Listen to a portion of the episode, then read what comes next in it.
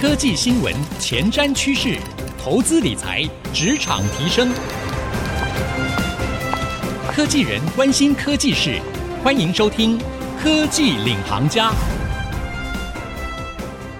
听众朋友您好，欢迎收听 IC 之音主客广播 FM 九七点五《科技领航家》，我是节目主持人朱楚文。我们的听众朋友很多都是在科技业上班的上班族，那或许呢，你也跟我一样哈，家里呢有生小朋友哈。我自己啊是两个孩子的妈妈哈，两个儿子哇，在家里真的是皮翻天了。那身为这个亚洲的父母，我想除了我们对孩子照顾，然后关注他们的学业啊、课业啊，哈，或者是生活起居的照顾之外，还有一个很重要的议题，也是我们大家也在思索，但是可能不一定有。行动，不过呢，也常常在讨论的，就是哎，到底要怎么帮小孩做理财规划？还有呢，要怎么教小孩金钱观念啊？那事实上呢，根据一些调查显示，哈，大概有百分之六十五的亚洲父母会在小孩子十岁以下的时候开始进行理财教育。看得出来，大家都很重视。不过，怎么教小孩才会懂？还有，我们要怎么帮小孩提前去做投资的理财的布局呢？今天我们特别邀请到一位专家来好好聊一聊这个话题。他自己呢，也是孩子的妈妈，哈，是富华投信投资理财处的业务协理古文一协理，欢迎 Doris。各位听众朋友，楚文大家好。哎，Doris，你有几个小朋友啊？我两个，那你你是两个儿子，我是两个女儿。女儿应该比较乖啦。哎，对，但是青春期了。哦，青春期哦，你看起来 保养真的很好啊，看不出来。你自己有给小孩零用钱吗？你知道我们每次在讲这个小朋友教他们投资理财的话题哈，最多人问的就是说，哎，那你给小孩多少零用钱？我有给他们，可是我是有一些利益交换的给，比如说他们有做家事，然后或者是考试考的比较好，嗯、因为现在上国中了嘛，考试要考的比较好一点点，有进步一点点，我才会给。那你会让钱都留在他们自己的口袋里吗？我会让他们自己去选择。哦。基本上这个年纪的孩子了，你要跟他是用沟通的方式，不是用强迫的方式，嗯，所以我会让他们自己去选择。他如果说他留着自己放在自己的口袋的话，那我就会说，那他同学生日啊，他想要买生日礼物的时候，就用他们自己口袋的钱。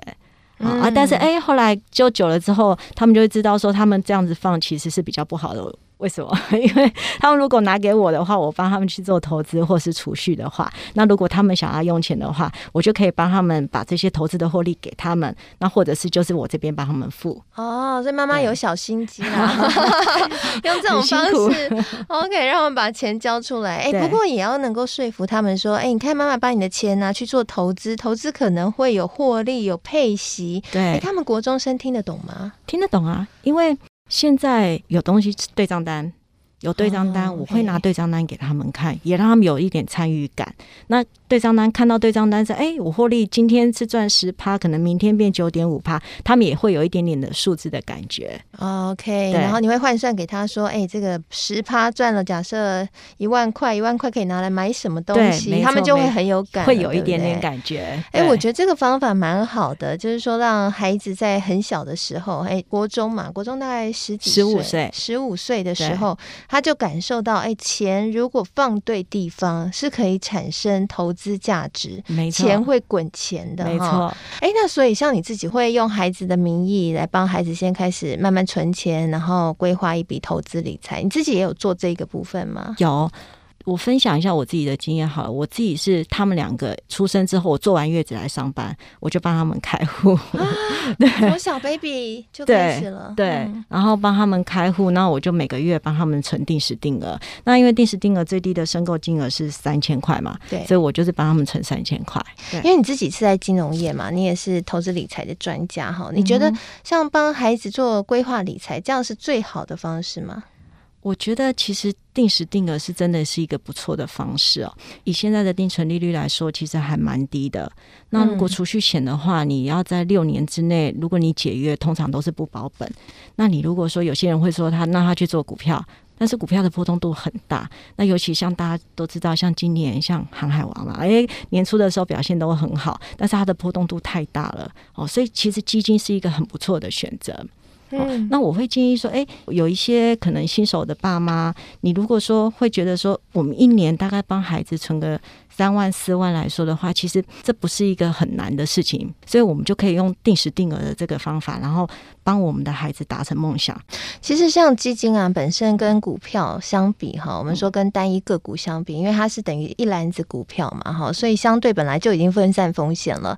那今天呢，如果又用定时定额的方式，那就是不管它今天高低点这样波动来波动去，你就是完全就分摊掉，用那个时间去分摊掉了，所以它其实又是更分摊。风险了，对不对？比这个一次投入来说哈，因为有时候我们也不是神嘛哈，因为你你你预测这是最低点，它可能不一定是啊。对，所以说，因为买基金就等于是像买进一篮子的公司，那我们公司的基金经理他会去负责研判后续的趋势嘛。那他选股的话，也可以太弱留强，那根本不需要我们自己去做杀进杀出的动作。所以我们就是要有纪律，然后规划性的投资，对，那持续下去哈，就可以看到一些不错的成效。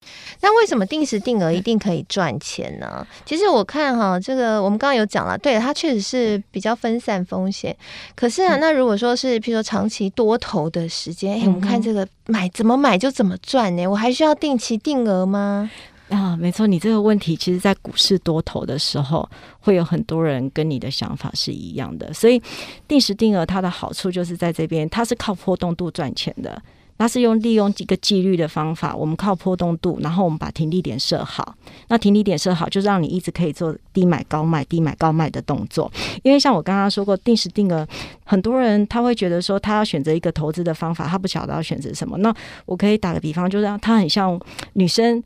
的减肥一样，你要找到一个真的很适合你的方法，那你可以长期去做。那当然，这个方法最重要还是要让能让你赚钱哦。所以定时定额它是一个真的可以很好的方法，它可以让你克服掉人性，人性你的贪跟怕嘛。就像你现在说，那可能股市表现很好，你会想要去单笔投入，但是它的波动度就是真的很大。那也许在你出场的时候又不是出的那么漂亮的点的话，所以说定时定额我们可以透过我们纪律每个月我。不管投入的金额是多少，那我把停利点设好，市场波动度再怎么大，我都不用担心，因为我知道我持续的买，然后到达停利点的时候，我就可以出场了。嗯，哎、欸，那我问一个问题哈，像我如果帮小孩每个月买三千块，嗯、哦，其实听起来这金额是大部分家庭都能负担的嘛？嗯，那我这个三千块下去买，我是就是买一档基金吗？还是说我要把这三千块再去配置做一个股债分配，这样会更 安全一点？其实不用那么累，因为。三千块，因为我们一档基金最低的申购金额是三千块，哦，就三千了。对，你三千块，可是其实你可以透过基金经理，因为他是选择一篮子的股票，所以你三千块其实你可以买到五十档股票。对，那我们自己三千块，如果你要买股票，你根本也买不到嘛。但是很多人就说股票还是波动大，我会怕啊，尤其是小孩这种要比较长期，我也想买一点债券，这样可以吗？所以你很适合做定时定额，真的，因为定时定额就是要赚波动的钱，它有涨有跌，你才能去平均成本。就像前一阵子啊，大家都说有股市有什么黑天鹅的事件发生的时候，这个时候你更应该要买。为什么？因为有黑天鹅的时候，你才能用那个跳楼大拍卖的这种价格，你去买到比较多的单位数，因为。因为现在价格变便宜了，你投入的金额是一样的，你买到的单位数就会变多。那这时候你平均成本的效果会非常非常好，而且像现在定时定额还有很多的功能，可以让你真的在大跌的时候，你可以再更加倍扣款，你可以买到两倍或三倍，你买到的单位数会更多，那你平均成本下降的速度会更快。那也要对自己买的标的很有信心才行哈、哦。那标的的挑选要正确，方向趋势要对也才行，对不对？没错。没错，我们会建议说，假设现在有一些新手爸妈，他根本还没有帮小朋友做投资，或者是他不晓得要选什么标的的，第一个我们会比较建议是选台股市场。好，因为台股我们现在是在地的嘛，那我们容易观察，而且它也没有汇率的问题。那更重要的是，像现在五 G 啦、AIoT 啦、电动车啊这些数位的转型等等，会带动我们台湾股市有一个很多的长线的一个架构。那这个是也是我们支持我们认为台股会走多走很久的一个很大的关键。嗯，好，那刚刚呢，Doris 跟我们大家分享了哈，他自己从小朋友刚出生，他在月子中心就没有好好坐月子，然后就开始在买帮小孩做投资理财的布局哈。我们开个玩笑的啦哈，就是非常非常的爱孩子哈，就从这个很小的时候就帮他们开始进行这个投资理财布局。其实听起来不要觉得说这个是要很有钱才能做，一个月三千块听起来也是蛮容易就可以达成的哈。那休息一下，我们广告回来继续来跟 Doris。再好好聊一聊，诶，我们刚刚前面有讲到储蓄险，那到底买这个储蓄险跟定时定额买基金两种投资方式，帮小孩子做规划，哪一个比较好？各有什么优缺点呢？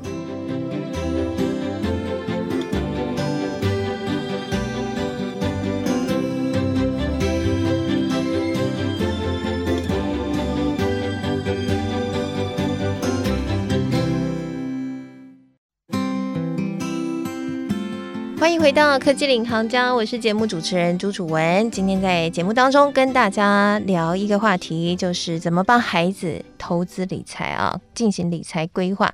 我们今天为各位邀请到的是富华投信的投资理财处业务协理古文一协理 Doris 来跟我们聊聊。在上半集节目的时候，Doris 跟我们分享了他在小朋友还没有满月的时候呢，就帮小朋友进行这个投资理财，然后就每个月三千块帮他买。买基金了哈，如今已经买了十五年了。那其实呢，他认为说这个帮小孩子做规划，越早开始越好，因为这毕竟哈，时间复利是爱因斯坦说的世界第八大奇迹哈。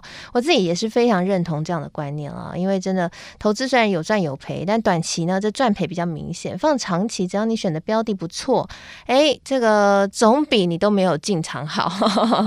好，那接下来呢，我们就要来聊一聊，那进场我们刚刚讲的标的要选的好那，那。是这个市面上的投资工具其实蛮多的，那特别是我们在帮孩子做投资理财规划的时候，我们都是要放很久嘛，因为要放到孩子长大以后，给他当教育基金啊，哈，或者是结婚的那一笔钱哈，这样会真的太久了。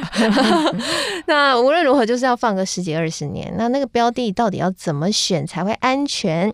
这个呢，我们这个下半节目好好聊一聊。哎，Doris，我想问一下，我们刚刚前面有帮大家预告一下，就是说，哎，这个市面上的投资工具。工具很多啊，我看到很多爸妈会选择帮孩子，比如说，呃是买储蓄险。那当然也有很多爸妈是选择帮他，像我们刚刚讲的定时定额扣基金哈。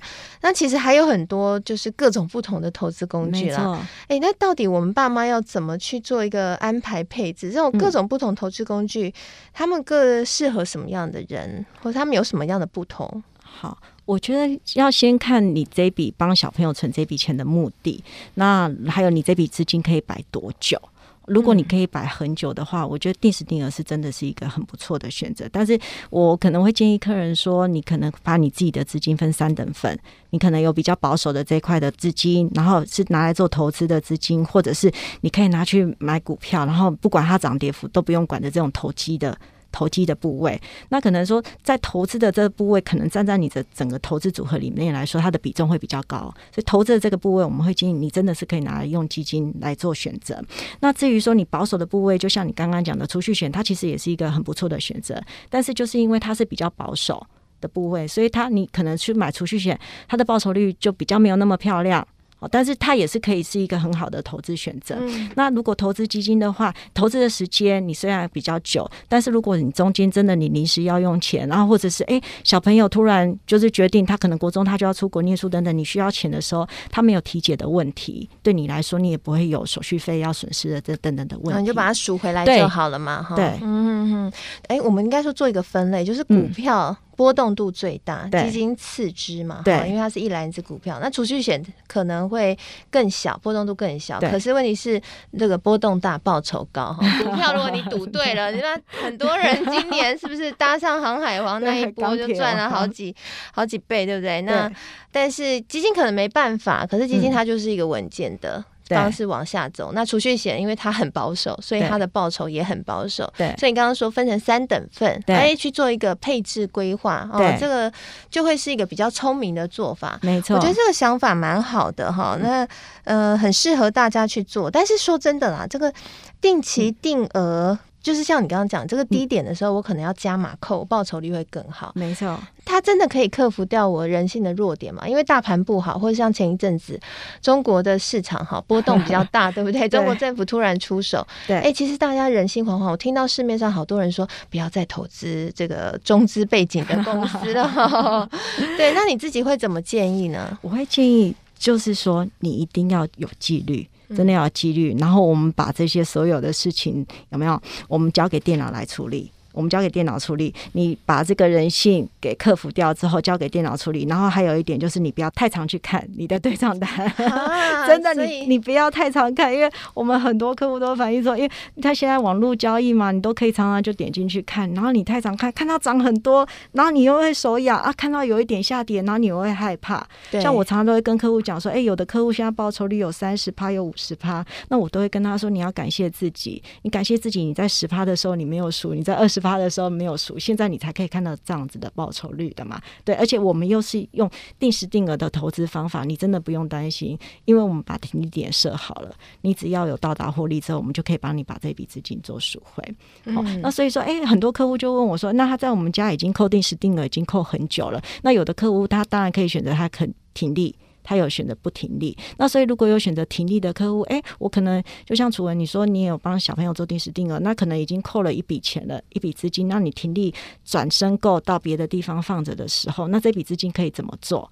所以，像我们公司就有一个二十一年，大概二十一年左右的实证，有一个复合投资法。那这个方法呢，我们就是透过母子基金做调整，让你把一笔资金有两个投资效益。那就是说，我们会依照客户的风险承受度，那我们去帮他做调整。你帮你先做一档单笔的母基金。那我们放在这边，嗯、那单笔的母基金，我们可能就选择波动度比较低一点点的，因为很大的资金是放在那边的嘛。你可以选择以你的风险承受度，我们可能选择平衡型或债券型。那然后呢，我们再把这笔资金每个月赎回一定的金额，去参与定时定额，去参与股市的涨跌。你就从这个母鸡身上拔一点肉，放到那个小鸡身上，母子基金，母子基金，嗯、母子基金投资法。那我们在子基金这边就可以设停利点了。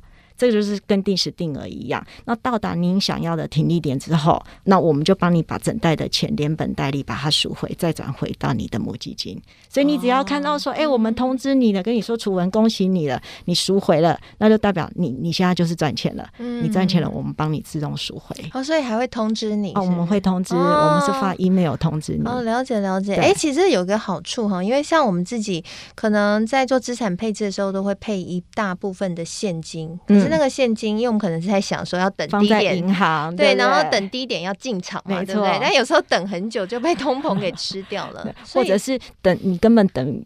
来不及，它已经涨上去了，股市已经涨上去了，然后你又不敢进场。对，那所以你们这个配置的方式就是那一笔钱，你们就等于放在母基金。那母基金它起码还有一些报酬率是可以抗通膨的，没错。嗯，就是股债平衡设定好的一个基金哈。然后呢，在每个月从母基金定时定额扣款去投资到选的一些子基金的标的。对，那子基金标的只能选一档吗？还是说可以选，比如说两三档？可以选两三档，但是至于是你要选一档，或是你选两三档，每个客户的状况不同，我们给的建议也会不太一样，这都要看你的风险承受度。这个所以选一档风险承受度比较高还是比较低？比较高一点，因为比较高嘛，所以还是再分散更好就对了。对，再分散更对。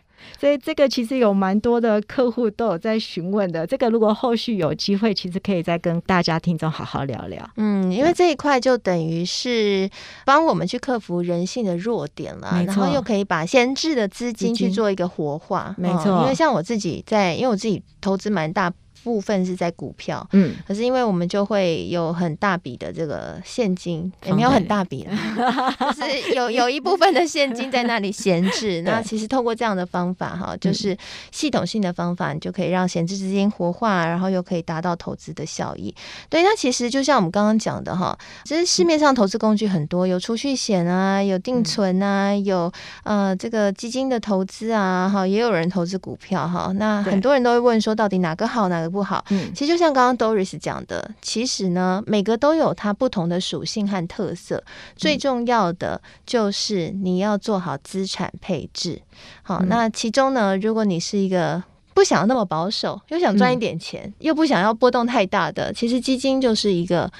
比较好的选择了哈。最后，我是不是可以请 Doris 给我们父母一些建议？就是说，在如果现在有父母，他开始，我们听众朋友是父母，他开始想要进行帮小孩做投资理财的规划哈，嗯、那你有没有建议说，哎，假设他想要采取的是母子基金的这种方式，未来有哪些趋势型的基金？你觉得是哎，还比较会有一些长期的投资效益的？我们觉得，其实你可以投资在跟科技类股有关。哦，那当然台股是首选嘛。嗯、那至于说到底是要哪一档基金好，这个其实可能要看每个听众朋友、每个客户给的建议是真的会不太一样的，嗯、因为我们不晓得你现在你自己的手上的持股状况。但是我们强调的就是会透过我们的母子基金资产配置，帮你做一个很平均的分散市场。好，非常谢谢 Doris 今天在节目当中跟我们大家的分享，谢谢。好，谢谢，谢谢楚文，谢谢。好，通过刚刚 Doris 的分享，我想大家应该有一个大概的轮廓了，就是对于孩子的投资理财，好，我整理给大家哈。第一点就是越早开始越好哈，因为时间复利，哎，真的是非常具有威力的。你越早开始，你去滚雪球的效应，你的报酬率就会越棒啊。那第二点就是定时定额可以克服我们人性的弱点。如果你觉得你就是那一种大跌的时候会吓得发抖，我涨上去的时候就想追高。这种 人性脆弱的投资朋友的话，其实定时定额的方式，用系统、用科技来帮助你去克服这样的弱点，是会。带来比较好的一个结果的哈，那第三个就是资产配置很重要喽。市面上投资工具很多，那我们今天特别跟大家聊到的就是，呃，在基金这个方面它的一个特色。那当然，你做一个资产配置的规划，对各位来说是在风险控管还有报酬率上面，可能比较能够达到自己目标的一种方式了。提供给所有听众朋友参考。谢谢您收听今天的科技领航家的节目，希望今天的节目内容对你能够有所帮助了。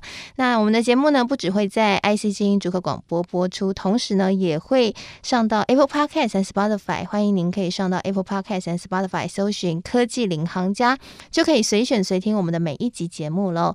那同时在今天节目播出之后，我也会将 Doris 精彩的分享以及呢我的新的感想写成一篇采访笔记，放在我的脸书粉丝团，搜寻“财经主播主持人朱楚文”就可以看得到了。